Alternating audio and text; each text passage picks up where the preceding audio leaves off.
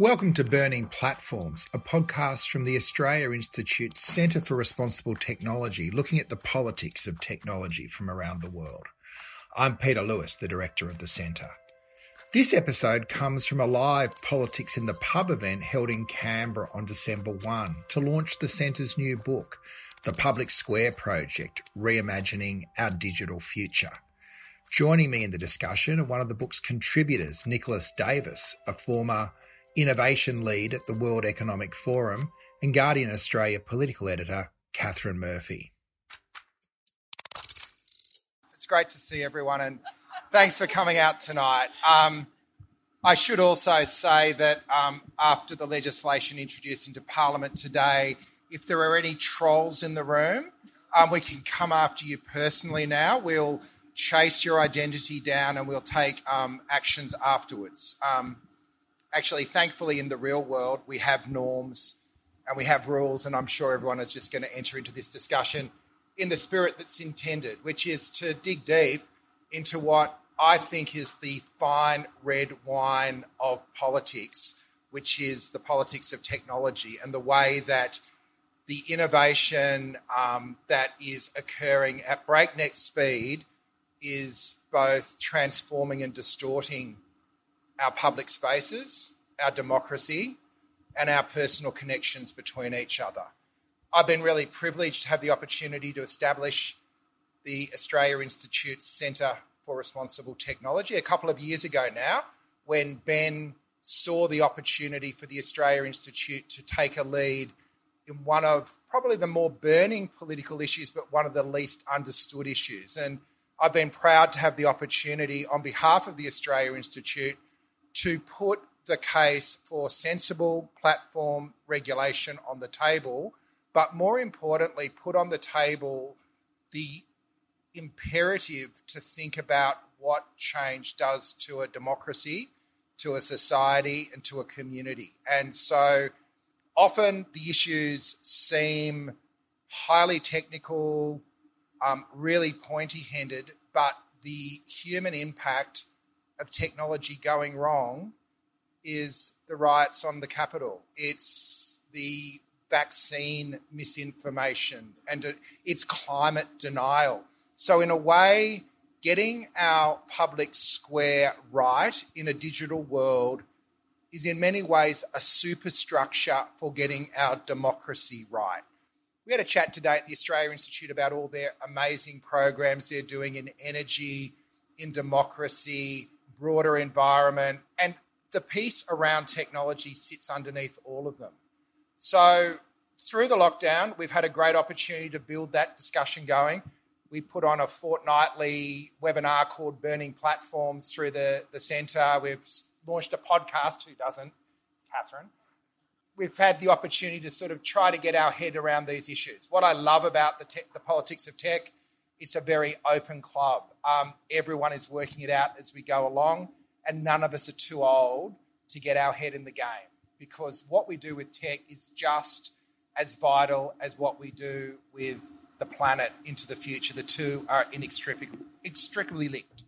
Um, so, the idea of putting the book of essays, I just got a call out of the blue from Melbourne Uni Press saying, Do you want to write a book about this stuff at the beginning of the year?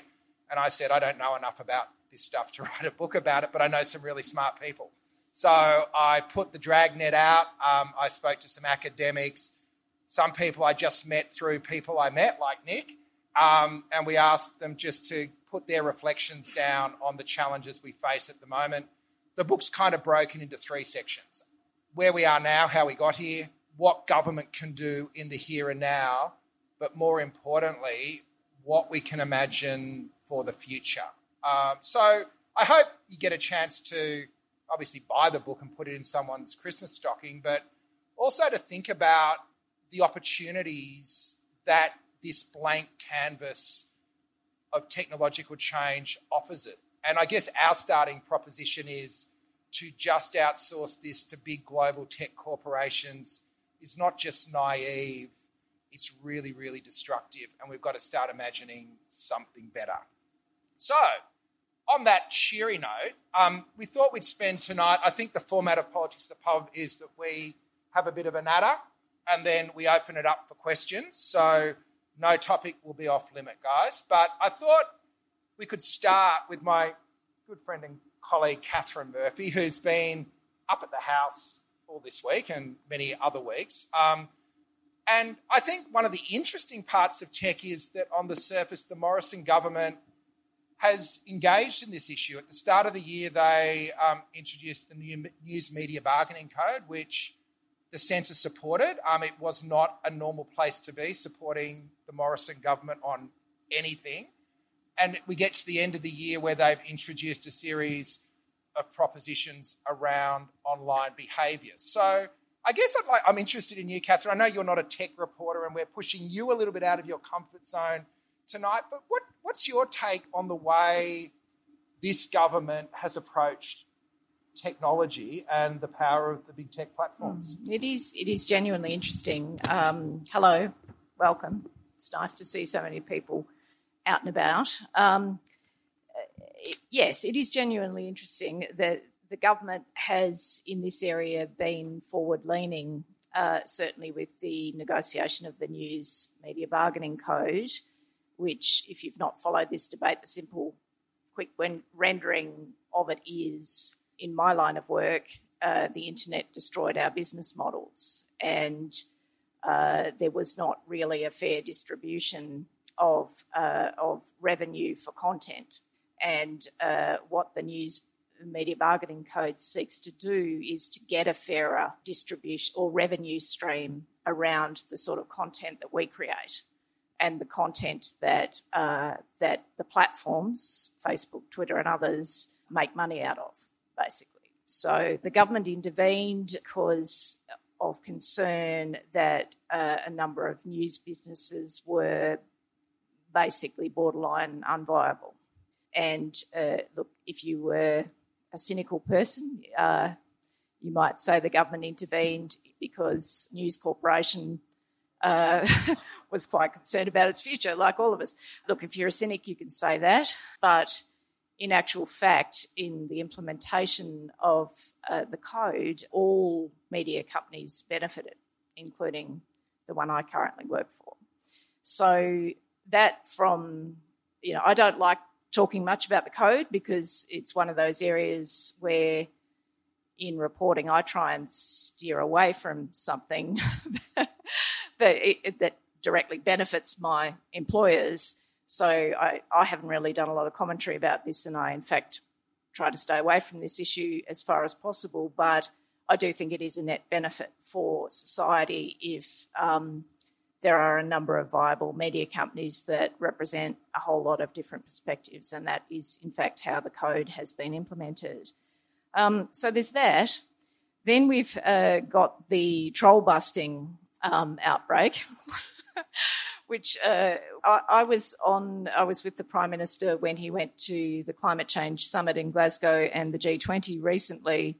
And um, in, a, in and amongst other dramas, the Prime Minister was uh, attempting to persuade other G20 countries to um, sort of think about abuse and trolling online. That was sort of a if we had if we had an agenda at the G20 and we almost didn't really, but that that was the closest thing that we could have to having an agenda at the G, at the G20. So he, so the prime minister hasn't just woken up yesterday and locked onto this idea. The prime minister's been playing around with this idea for some period of time.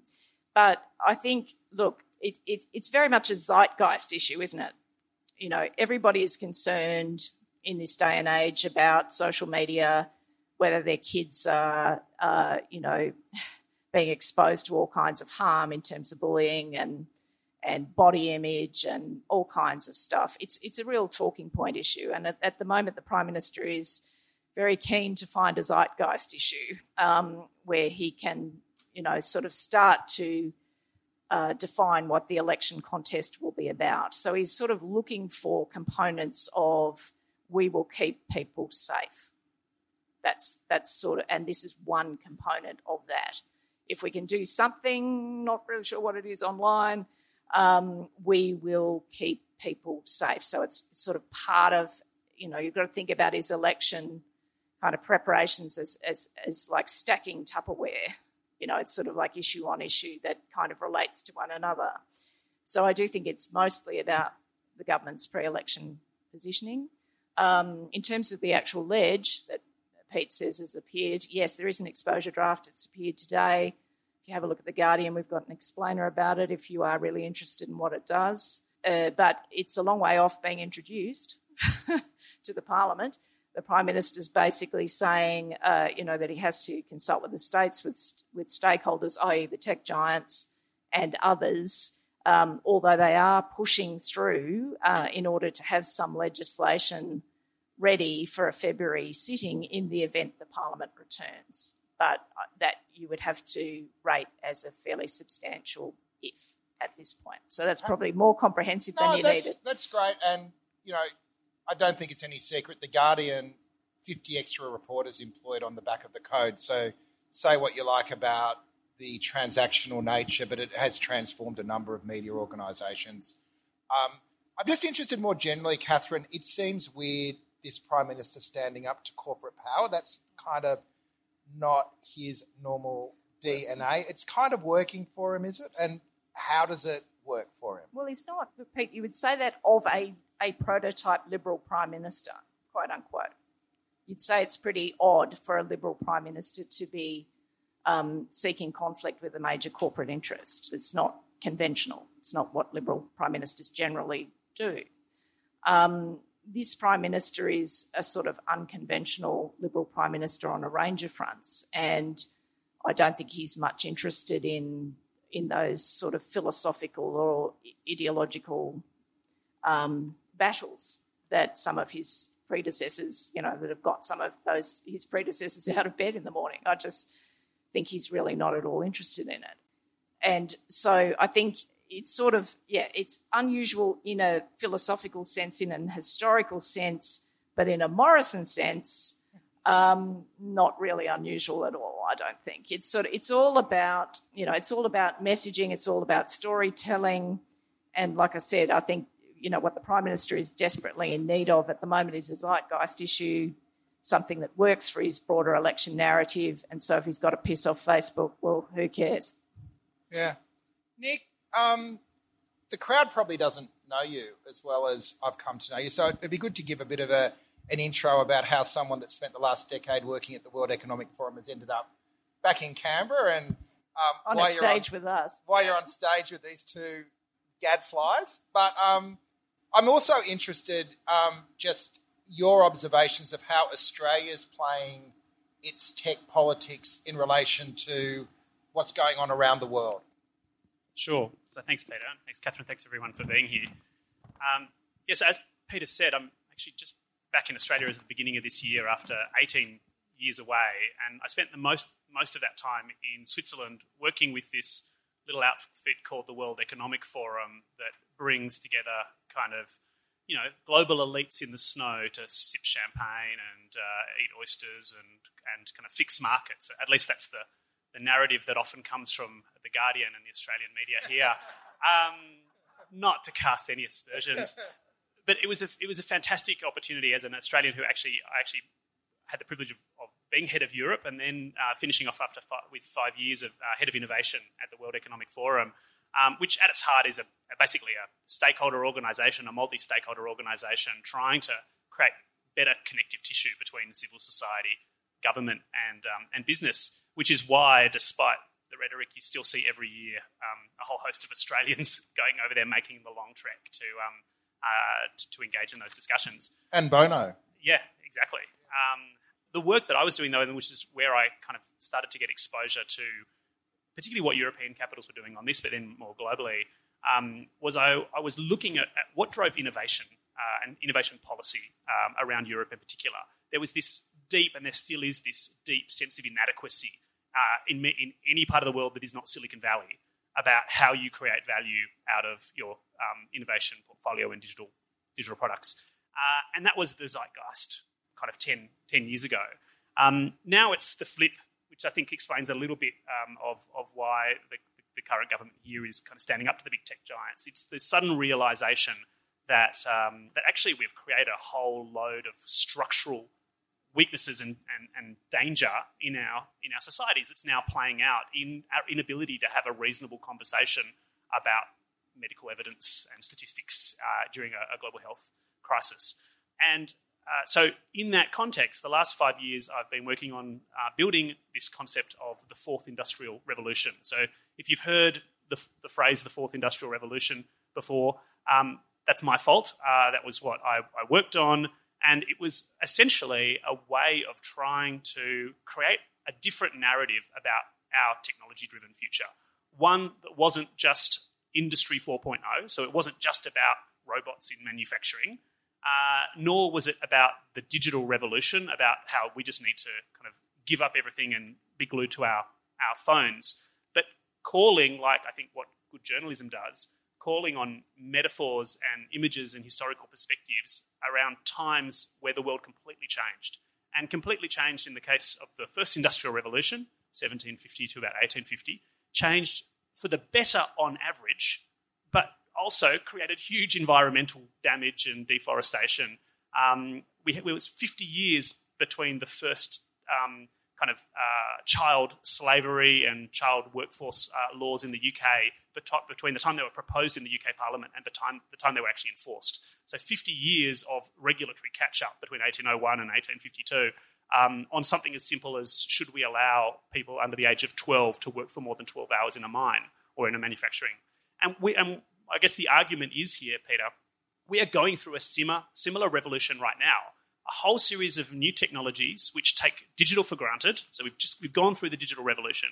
Now we kind of now that everyone's connected and we've all got you know twice the power of the space shuttle in our pockets that we just take for granted, uh, we are essentially creating new ways of engaging with one another and being manipulated and tortured in some senses um, to the benefit of private companies um, in ways that represent completely new, you know, sets of values uh, that we don't we don't fully understand. We haven't we haven't kind of fully come to grips with as a society. And so the I guess the challenge that I'm that makes me excited about being back into Australia, back in Australia right now, in, in a country which is literally the it's the we are the prototyping capital of the world. We're the pilot capital of the world. If you want to pilot something for any OECD market, you come to Australia because we are open to new ideas. We're um, multicultural and diverse. We're representative of so many other populations in small segments around the world. Got you know massively interesting migrant populations as well as indigenous populations here. Um, so if you want to pilot something, come here. And, and what I'm excited about is, in the spirit of the Public Square project, is piloting some ideas around how can we get better at our politics and public discussions around the, tech, the, the future of technology. And what most scares me, to bring us back to the politics in the pub topic, what most scares me about what um, the, the, government and what Scott Morrison's doing right now is the the um, the way you, if you listen to the government on this current on this proposed um, legislation, the bill, um, you, you think it's about online trolling and bullying and harassment, but it's not. We took care of that in the Online Safety Act. That's already an act that was passed, that was updated earlier this year. If you harass or bully someone online, Julie Inman Grant, our eSafety Commissioner, will go after you. So we've taken care of that problem. What is the actual bill about? It's about defamation. At its core, it's about people being able to go after others uh, in the courts as a result of the federal court um, decision to be able to unmask their identities and um, have them face up to those legal remedies around defamation. And what worries me about that kind of mismatch is, first of all, well, why why is why politically we being manipulated into thinking this is about safety for kids when we've already done that, right? So what's the reason for that that shift? That always makes me a little bit suspicious. But secondly, if it's about defamation and I look in the news about who's been threatening defamation actions on others, it's actually been politicians threatening granny groups in Queensland for saying oh, I think you you know you've got the wrong policy platform there. And also critically media companies. Absolutely. So just it just exactly, and of course you know there are a number of actions at the moment against media companies on this. So I guess which brings me to your final point, and I'll shut up and pass back to you and Catherine. When we look about how or how um, countries, how governments, whether they be local governments, state, um, federal, and national governments around the world, are making policy at the moment, I see kind of three different groups. So three, say three three big trends. And um, and if you if you Google tech policy around the world, you'll see a lot of commentary that says uh, it's authoritarian policymaking in China, it's socialist communist policymaking in Europe, and it's liberal good policymaking in, in America and Australia and a few others in the US. Um, I think that's a really ideologically divisive and unhelpful distinction. I see three different categories. I see a group of companies, a group of countries, rather, a group of governments that are really focused on introducing legislation that tries to embody and give power to citizens by enshrining new rights into law. And I would put the EU's Digital Markets Act, which is mostly about competition, and the Digital Services Act, which is about online behaviour, in those categories of trying to essentially define and codify new rights for citizens so that they can then be protected and have actions against whoever breaches those duties, governments or businesses in particular. And obviously, the target of that are these very large online platforms like Google, Facebook. There is a, a whole separate group of, of policymaking around the world that's going on, which is really about centralizing power in governments themselves.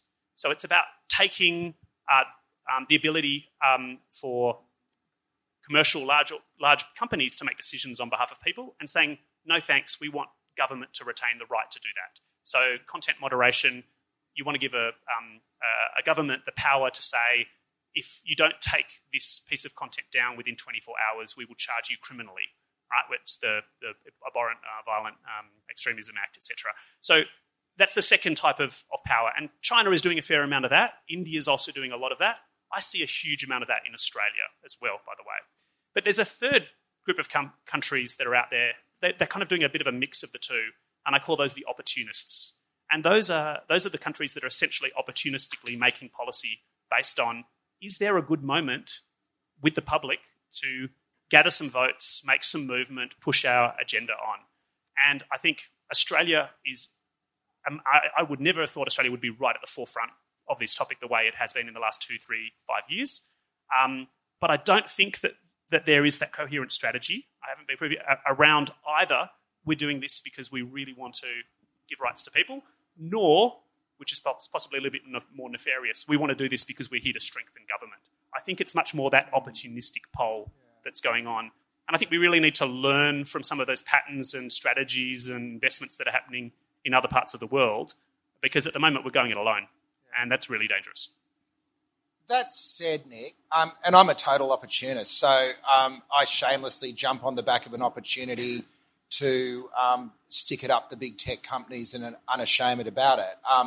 But you know, the point that is worth making is that the um, ACCC handed down 23 recommendations to better mediate the way that digital platforms worked, and the government moved on one of them, which was the one that put money into the media industry's pocket. And I, I backed it in as a first step. But what's been really interesting has been how a lot of the other initiatives on you know, citizen data rights, um, on disinformation, on even ad tech have been slow walked, whereas there was this urgency when it was um, driving the agenda of the media companies. And again, I was prepared to back that in, but it was opportunistic. I think, you know, do not underestimate also the degree to which the trolling laws align with the need of the media companies to fix up that High Court case that shifted the um, liability onto media companies for posts on social media. So opportunism is is how politics works. What I find disheartening is despite having this beautifully laid out master plan to regulate the platforms, it kind of lacks the urgency. And I know that politics is hard to create moments, Catherine, but you know, to what extent are the rest of that? You know, the pri- there was a privacy paper that handed out, it probably got a couple of minutes coverage compared to news media bargaining. Like, is there a thirst, do you think? I know, I know, I know that the role that the gallery places is a bit of a call and response between politicians and the public, but is there, is there room to work there? By room to work, do you mean is there a strategy? To, to, push a broader agenda, yeah. Oh, well, look, I hope so, because there's some very serious issues. Uh, I mean, I agree broadly with the diagnostics here, and I think it's true that um, in part the uh, the troll busting legislation uh, also contains a fix for media companies on the Voller decision, which again I'd just encourage you to have a look at. Look at have a look at the Guardian. There's a good explainer if all of this is double Dutch. So that's true. Um, and I uh, look, I do think abuse, uh, you know, as as somebody who cops a shed load of it, um, is is a big issue, uh, and I think it is a big issue for a lot of people. Um, I don't uh, think it's the most important issue. Uh, I think from where I sit in in the democracy, misinformation and disinformation is a much bigger problem uh, because that is a slide into uh, a parallel universe where um, facts and evidence uh, don't inform debates. And uh, I think the whole business model of the platforms, the algorithmic business, business model that heightens conflict, uh, sensationalism, conspiracy theories, uh, in order to attract engagement, eyeballs, and sharing is corrosive to democracy. I think it's a really huge problem. I don't think there's an easy fix to that problem, which is why we haven't seen the opportunistic burst into the marketplace with a fix. But and I'm not and I'm not I'm not downplaying people's experiences with abuse because some of it is genuinely terrible. You wouldn't believe some of it. Um, and, you know, a lot of people very upset by that. Also, I think one of the just uh, while I absolutely agree with the diagnostic, I think it is opportunistic and and th- there is no strategy here. There is no holistic strategy, which is actually what we need. Um, and I totally agree that this is a you know a defamation um, advance in a troll mask. I think one of the biggest advocates uh, actually for this in the government is a woman called Anne Webster, who is a Nationals uh, parliamentarian from regional uh, New South Wales. And uh, funnily enough, she's been trying to convince Paul Fletcher, the communications minister, to do this for the best part of two years. And, and until recently was told by Fletcher to nick off. But she had a terrible experience an absolutely searing and terrible experience where uh, an, an online figure um, basically accused uh, her husband and members of their extended family of being a pedophile. And she lives in a small town in regional New South Wales. Uh, the people involved in this action had some linkages with some movements that are obsessed with these issues. Uh, you know, the, the abuse was coming from an account that was offshore. You know, it's not like being called a pedophile in Sydney where you can walk around and three million people don't know who you are. In a small country town, you walk around, everybody knows who you are. And a lot of this uh, uh, this campaigning was uh, boosted and directed in, in geolocated. So um, I'm just I'm just saying uh, uh, that that it's it's it is this, but it's a little more complex. It can be opportunistic that. and genuine at the same and time. And genuine at the same time, which is the elixir in politics is mm. opportunism overlaid with sufficient truth to believe what you're saying. Mm. Um, if you're very cynical. Uh, but no, I'm just saying, look, that there are issues there. Um, I don't know whether this proposal will fix them. And like I said a minute ago, I, I do not think that this is the biggest problem that, that democratic countries face, even though the toxic environment of social media, where I spend a lot of my time, is uh, you know corrosive to people's mental health and sometimes to their reputations. Um, we're going to go to questions in just a minute, but can can I pitch my big idea first and see what people think, both the panelists and the room? So, the, the big idea in this book is that we can't actually fix Facebook and we can't fix the model of surveillance capitalism. And we're naive if we think we can run our public debates and our civic spaces on the back of it. I'm, I'm horrified that more and more government departments and the public broadcaster outsource their community to a, an engine which is based on the extraction and repurposing of user data to make money in a way that divides people and riles them up.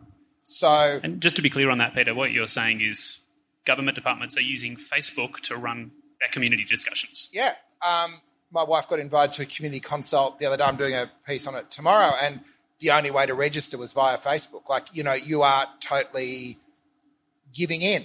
So my, my straw man is that we need something between the private sector that needs to make money out of it and a government like China or Russia.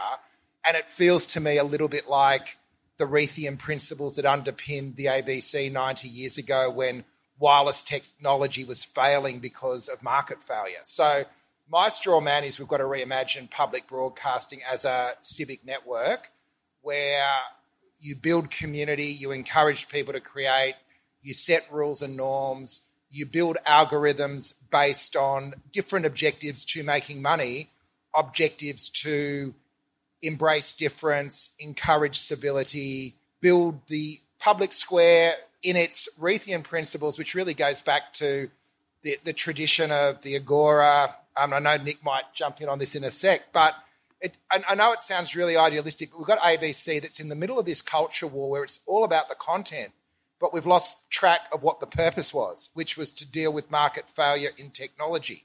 And it just seems to me that reimagine the ABC as this space where, yes, the ABC could produce content, but why couldn't local producers as well, um, individuals, The Guardian, even Murdoch, if he's doing real journalism, and just totally turn the whole thing on its head. Because at the moment, we're, we're going down this spiral where every year that we keep ceding control to Facebook, and there was this moment when they withdrew news during the negotiations of the news bargaining code when it was like, well, maybe they'll get out of Australia, but no, they were back in no time and we became more and more reliant on it. So that's my straw, man. What do you reckon, Nick? Yeah, it was, it's interesting because when when Facebook announced their change, their name change to the metaverse, it, it made me at one time kind of horrified because I don't know if you know the, the, idea of the metaverse is you know your entire being or all your virtual experiences become kind of subsumed into that platform.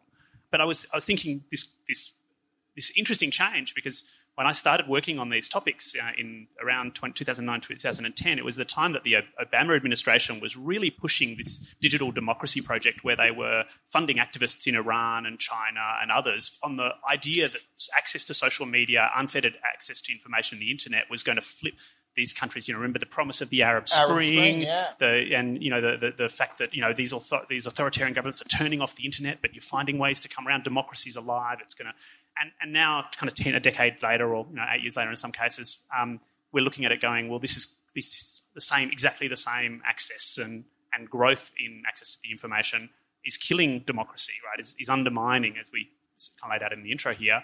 And um, I think the mistake comes from thinking that democracy is aided by participation. And I think that's a really simplistic notion of, of democracy. And I happen to work with a, a classicist, uh, um, a, a, guy called uh, Dr. Tom Philbeck. And he reminded me recently that in, in early Athens, about 500, 600 BC, um, they had this problem of bringing together all these diverse tribes that were living, that formed a citizenry of, of, of Athens and making decisions collectively. And so they, they did three really interesting things which were not about mass participation because it wasn't mass participation. It was essentially elite landowning men, right? That was the that was the citizenry in that time.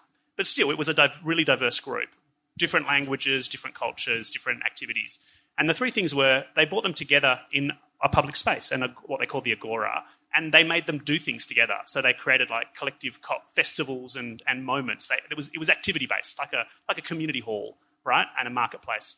The second thing they did was they created um, a common rule of law. So they had to create a bit of a common language to um, ascribe these norms and languages, which is what the Morrison government and others around the world are trying to do with tech regulation today. Create some better norms.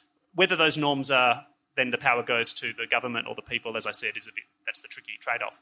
But the third thing they did was for the first time, they created a, a, a space, voting records, people who were born, died, when they entered the, the, the city, when they left, was all recorded.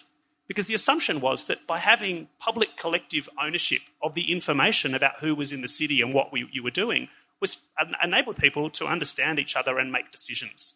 And it got me thinking, well, actually, I think the, the, the metaverse, this kind of immersive virtual reality, in 20 years' time, right, it'll be it'll be there. Like we're going to be, we'll all be in the metaverse. Like I, I, really believe anyone that's had a virtual reality headset on recently, it is pretty incredible, right? So we are going down that route already. It's the technology is is coming. It maybe in five years we'll be all in the metaverse. But the the problem is we just don't want Facebook to be running it because Facebook's algorithm is going to be separating us into separate rooms. The data we're not going to own any of it whatsoever, and unfortunately we don't own the norms, the codes, the laws. It's going to be decided by someone else. So, how can we as Australians be, and how can our politics be on the forefront of reclaiming that public space, of collectively deciding on these laws in a, perhaps a little bit more of a strategic sense, sense, I would argue?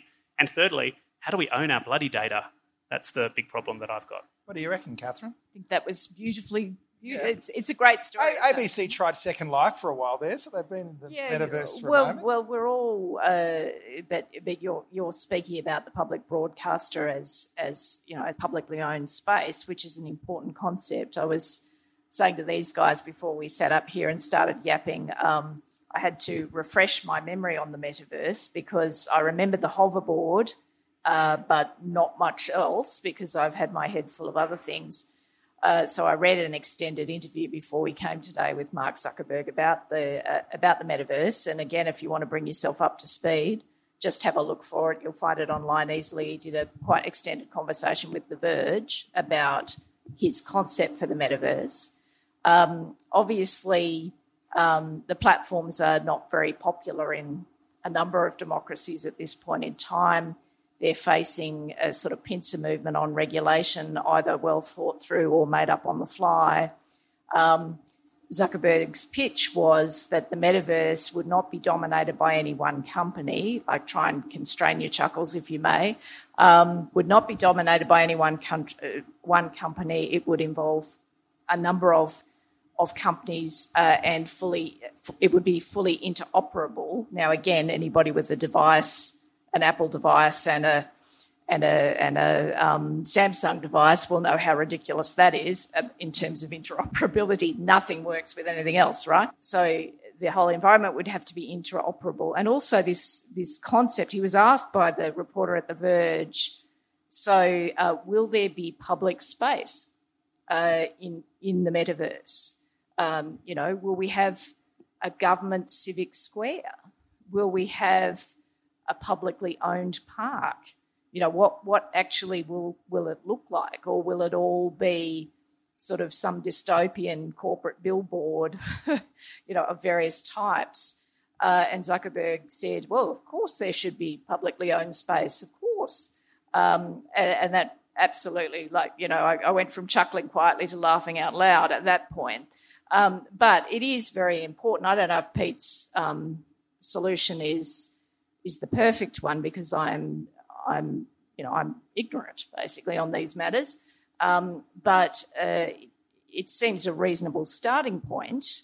But this whole concept, if there is, if we are to sort of evolve into this, you know, place where we will have, um, you know, a proportion of life IRL in real life here, uh, and we will have another proportion of our lives in some sort of augmented halfway house between these two states. Like the metaverse, if we were sitting up here, you know, the metaverse would be you guys are all at home with your VR. Like headsets. on Zoom. Yeah, well, but like Zoom, but except you would feel like you were here. Yeah. You would be surrounded by avatars. If you look at the people sitting next to you, you would be surrounded by avatars who were having resp- human like responses to what's happening. Um, you know, we the pandemic has shown us that we're not far away from that now, but there is an extra step in order to get to the to the metaverse space where Zuckerberg is is thinking about taking tech or where tech will take us.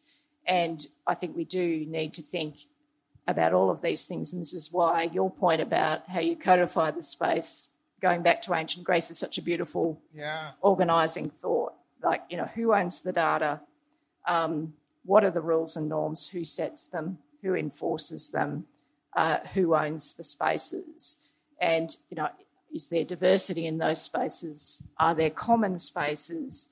Or is it just some sort of corporate hellscape that none of us will want to be anywhere near? Anyway, it's fascinating. You know, the thing about the internet is it was built by engineers, and I, I didn't really get engineering for a long time because you know I was a media politics guy, and I remember having a beer one afternoon with a couple of neighbours who are engineers, saying, "What do you guys actually do?" And I thought they all built bridges, but one of them said they designed financial systems. No one said he designed logistical chains, and the sort of the penny dropped that engineers designed systems and the internet is an expression of design principles. And if your design principles are how do we make money out of civic engagement, you're going to build a certain thing.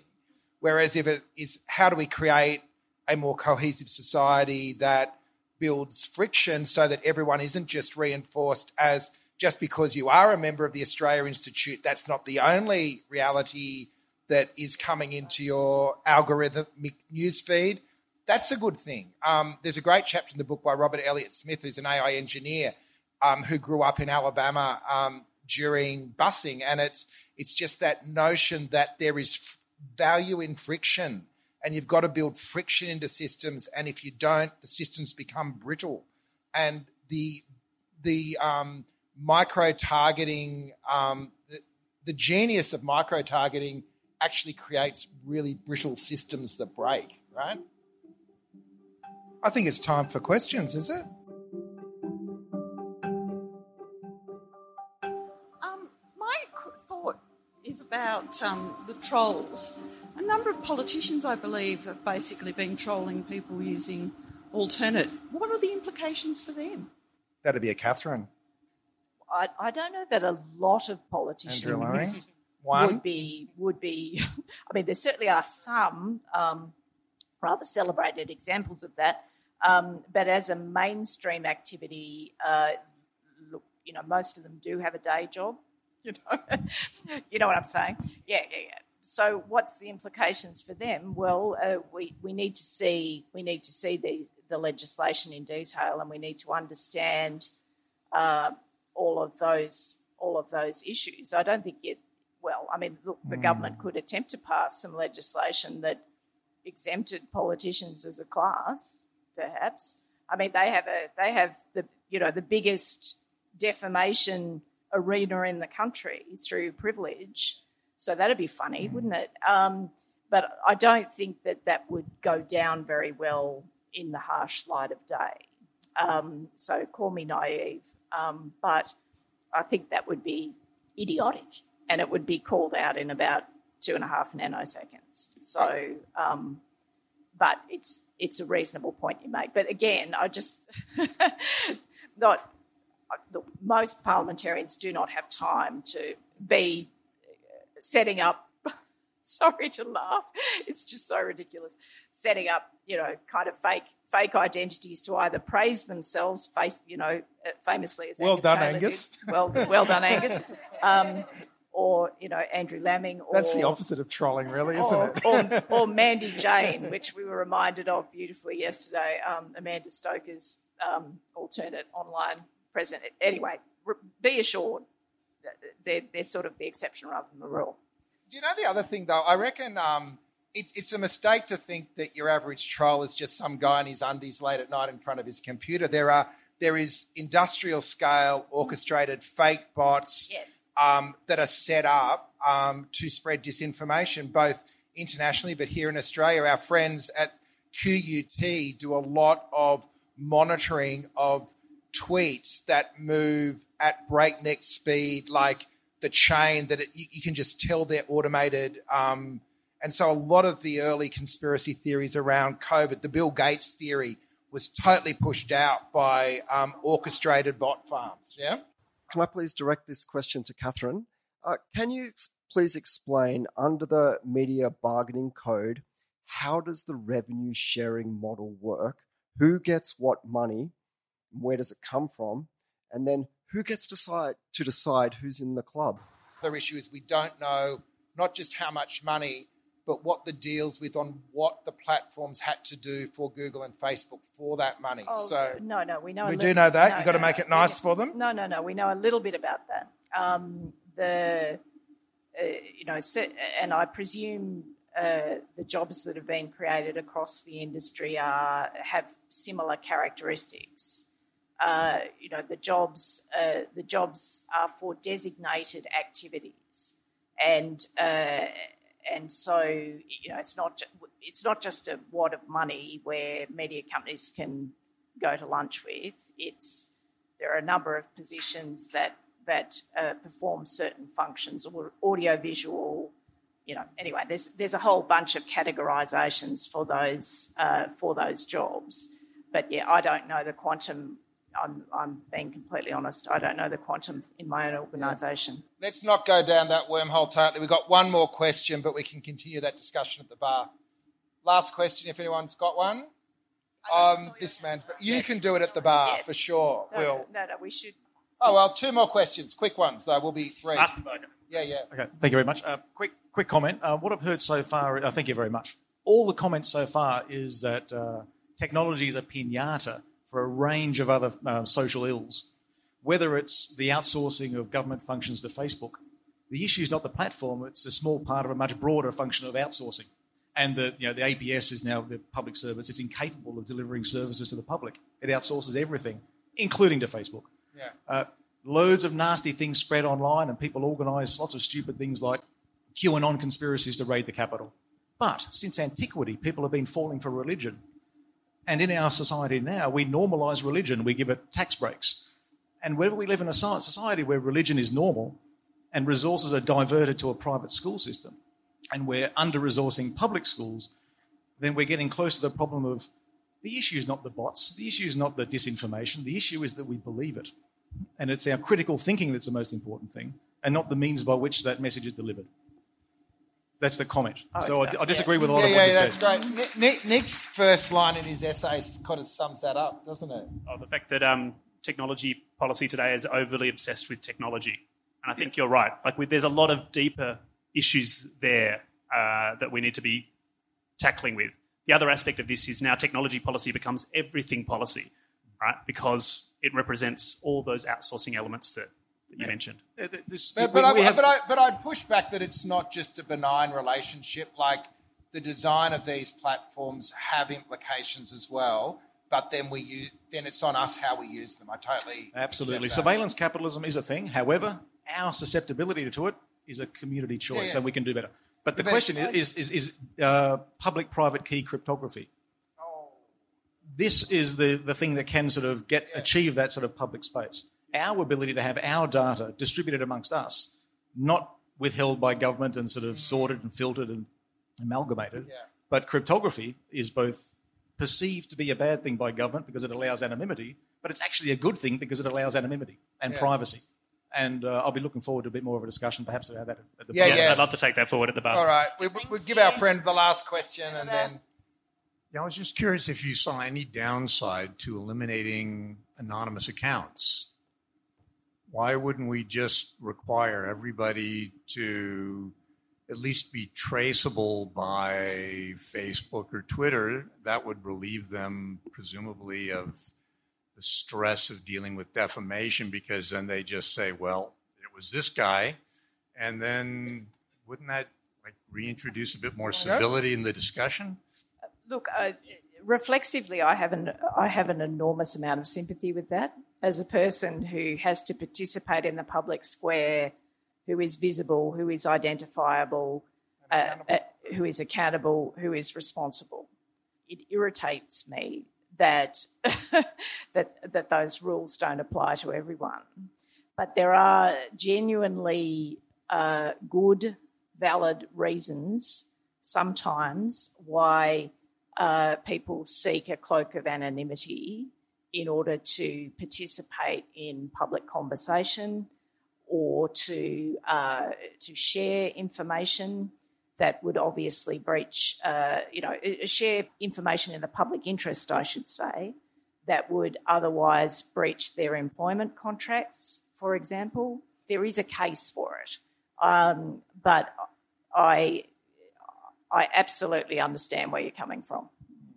You design it into the system. Yeah, no, well, people, believe it or not, still do that, old school. Um, but, uh, but no, look, there's a case. There's a case. Um, I do think, you know, look, you've got to have 100 points of ID for everything else that you do in your entire existence. At one level, you think, well, why not? What is what is the case for if, if this is the norm for you know registration for any sort of service or any sort of participation? I mean, we all we all checked in tonight. Um, you know, why why not? But I accept that there are valid exceptions to this rule and uh, and that is you get into complex policy making territory when you hit the exceptions. Just a quick roundup, Nick. I think um, the three reasons why it's important for us to be talking about these issues. Number one, because we want to reap all the benefits of technology. Like there is just so much, so much great stuff happening. I'm seeing so much in biomedical research. Like hopefully, thanks to technology, we will all be here in 30 years in person, not in the metaverse, right? Because the, the breakthroughs of digital medicine these days, incredible. So let's, go on, let's get onto it because we want to um, reap the benefits. Secondly, there's a distributional problem around the world with technology and the benefits from it. Um, industrial revolutions are not evenly distributed in time or space. So let's figure out a way to make sure that as many people as possible get to do it. But the third, the third issue is we, we do know that along the way, in, in any revolution, we create a whole host of uh, issues, externalities, harms uh, around. We exclude people, we create environmental damage, we put people literally into slavery, we manipulate people. Happens all the time. It's going to happen exponentially bigger in its scale if we don't get some of these issues right. Let's focus on the positive, but let's not le- let it kind of you know go out and ruin a lot of people's lives along the way if we could have done the right steps uh, policy wise. And let's take responsibility. I think someone said it before. Let's take responsibility ourselves because you know, this is all of us in the room uh, have the ability also to act better, do less trolling. I've got my eye on all of you. All further questions at the bar where Michael Cooney's about to um, shout everyone in the room. Excellent. Thank you very much, everyone. A big round of applause for our panel this evening. That was Burning Platforms, and this is the final podcast for 2020. Have a great Christmas and grab a copy of the Public Square project to slip into a Christmas stocking or two. We'll be back in 2022 to shine a torch on the way big tech and government are shaping our lives. You can access previous editions at our website, centreforresponsibletechnology.org.au, where you can also subscribe to Tech Check, our summary of the latest news and ideas. Burning Platforms was produced on Gadigal land by Jennifer Macy. Talk again in the new year.